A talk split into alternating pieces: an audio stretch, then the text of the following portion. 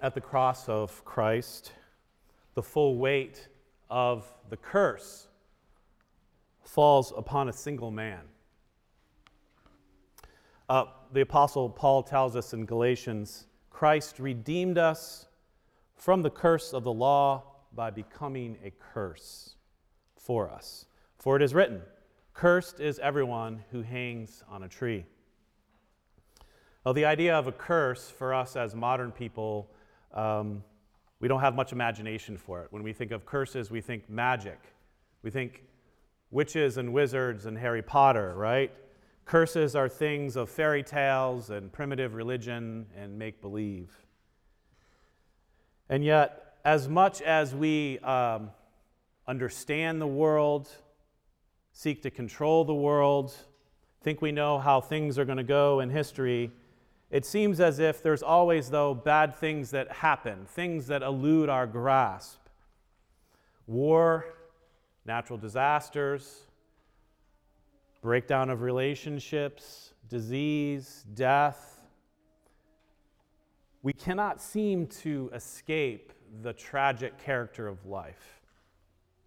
The world does not work as we think it should, how we, as we expect it to work, right?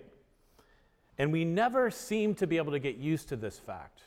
We never seem to be able to become uh, normalize to tragedy. Even though, if we're being honest with ourselves, we know that life is tragic and that bad things will happen. This, brothers and sisters, is what life under the curse means. The tragic character of life is because of the curse. Since the time of Adam and Eve, when they were expelled from the Garden of Eden, all of creation, humans, nature, animal life, everything has been under a curse and exists in the shadow of the curse. And the curse is not necessarily a consequence to specific sins that people commit, but the curse is really a consequence of an original sin under which all of life now is shadowed. That in that disobedience from the original sin was unleashed into the world, the reality of evil and sin and death. Now, instead of thinking about the curse in terms of a magical spell or a hex, I think a, perhaps a better metaphor is to think about the curse as something more like the fallout that happens after a nuclear disaster. You think about radiation, nuclear radiation, it is an invisible presence that pervades all things that ultimately leads to death and decay and malfunction. Uh, in her book, Voices of Chernobyl, uh, Svetlana Alexievich uh, records the stories of, their oral stories of people who were uh, living around the area when um, the disaster took place. And so she collects all these stories um, from within 10 years of the disaster. Uh, Chernobyl, as many of you may remember, or have learned uh, happened in 1986 on April 13th. It is considered the worst nuclear disaster in history, um, and the fallout is still being felt today. And this idea of fallout seems to be a fitting metaphor as we think about the reality of the curse. In Chernobyl, even to this day, there's a place that's called the exclusion zone, and it is a 20 mile radius surrounding uh, the nuclear reactor that blew up. And it's considered that no, no place is safe within this 20 mile radius because of the radiation, the high levels of radiation. And yet, um, even during the disaster, and even to the day, if you were to look in that re- exclusion zone, everything looks normal, everything looks natural. And uh, uh, Alexievich, she records a story of, of a man who um, while the disaster was happening, was in that area describing his experience. And uh, he, just, I'll read what, what uh, he says. He said, I started filming apple trees in blossom and bloom. The bumblebees are buzzing, and everything is bridal white. Again, people are working, the gardens are in bloom, and I'm holding the camera in my hands, but I don't understand it. This isn't right. The exposure is normal, the picture is pretty but there's something not right.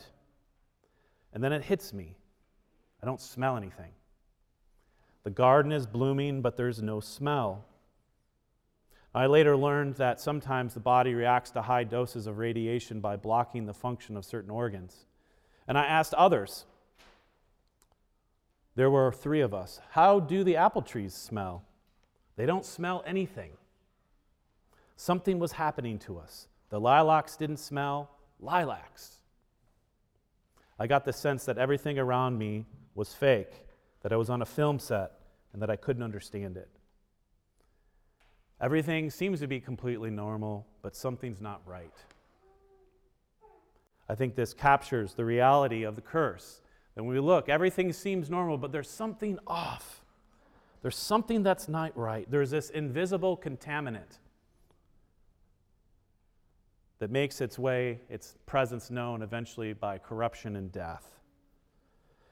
Now, there are many layers to the curse in the Bible, but the one I want to draw your attention to for Good Friday is the origin of the curse and its association with the judgment of God upon the human race because of disobedience. See, radiation is an invisible presence that corrupts and kills things. But the curse stems not from the presence of something deadly, but actually from an absence. It's not about the presence of something, it's about the absence of something. And the absence is the presence of God. You know, when God uh, gives the curses in Genesis, He's not casting a, a, a, spell on creation. What He's doing simply is He is withdrawing He's withdrawing his life giving presence from humanity, from creation. Surely God is still always present as creator, but he's no longer present in the way he was in the garden, which is presence in which you were in it and it made you alive. And when Adam and Eve are sent out of the garden to east of Eden, what that symbolizes is they were sent out of the relational presence of God.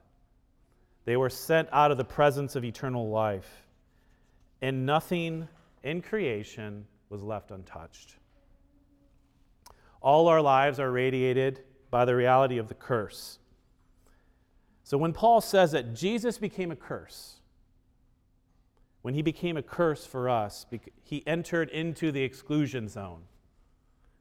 Not only did he enter into the exclusion zone, he entered into the center of the exclusion zone, into the nuclear reactor, if you will.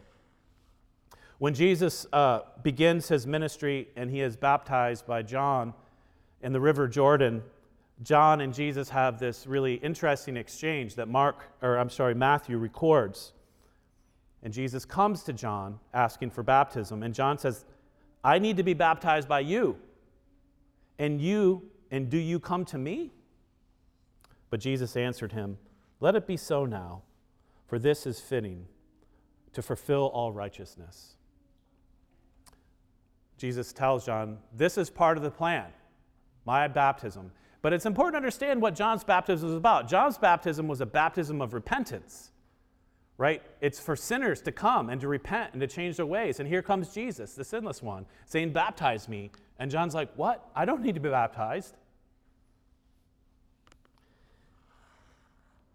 Jesus' response is revealing it is fitting to fulfill all righteousness.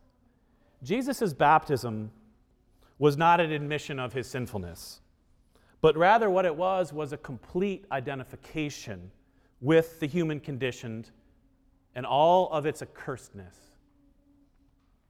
Jesus didn't simply take on a biological nature as a human being. He actually entered into the full reality of human nature, which is life under the curse, life surrounded, surrounded by tragedy,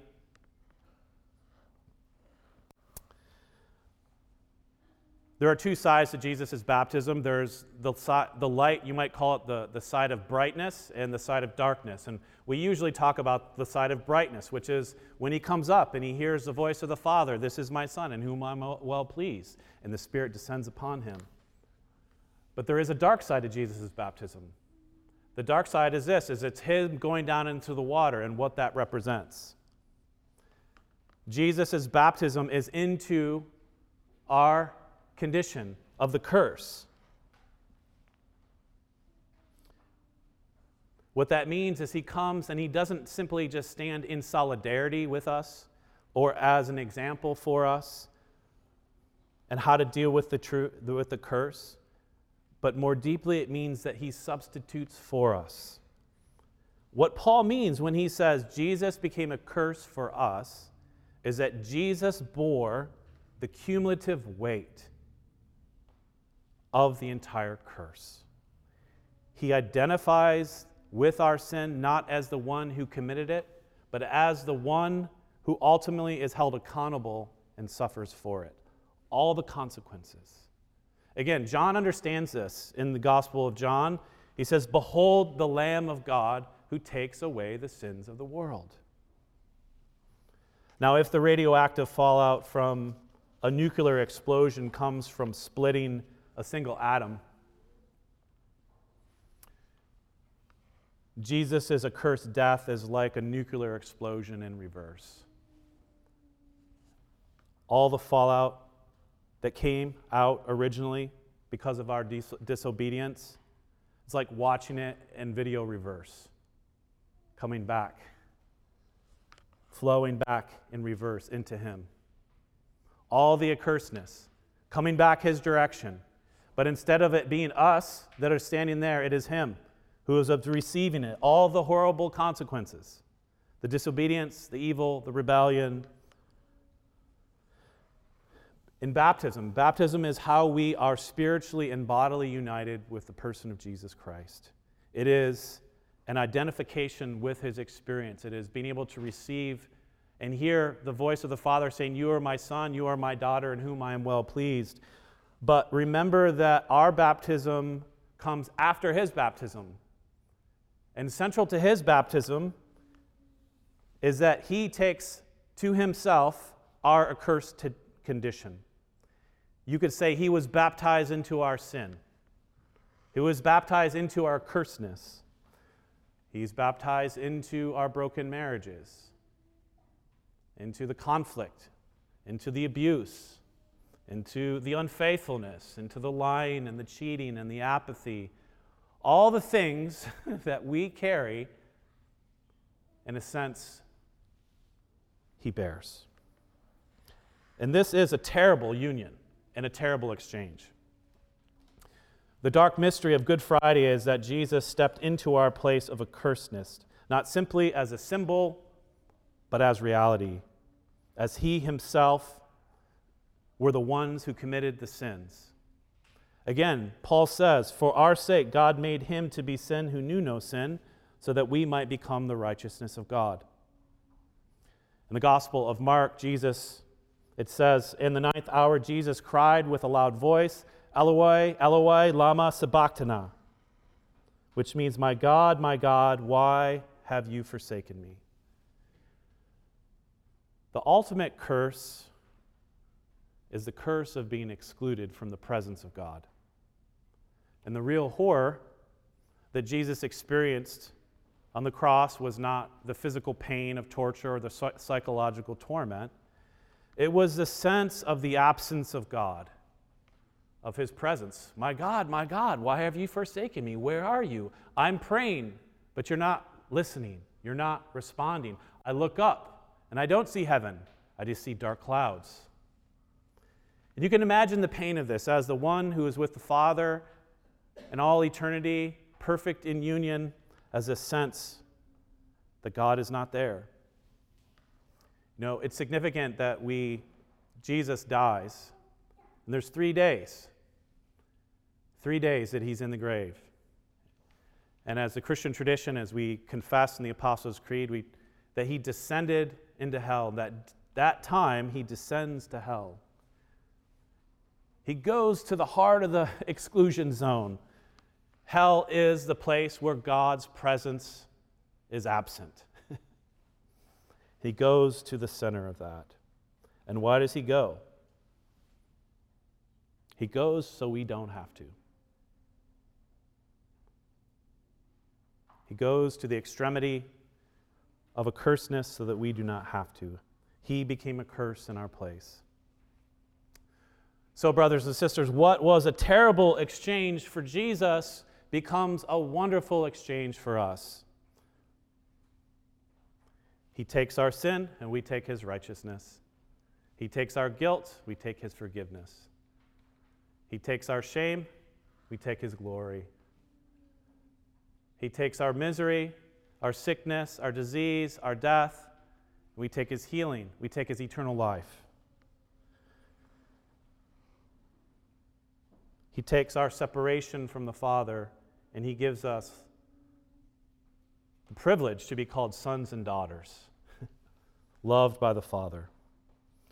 And this is why we sing, although not in this service. this, sun, this, this is why we sing, What wondrous love is this, O my soul, O my soul. What wondrous love is this, O my soul. What wondrous love is this that caused the Lord of bliss to bear the dreadful curse for my soul, for my soul, to bear the dreadful curse for my soul. Amen. Let us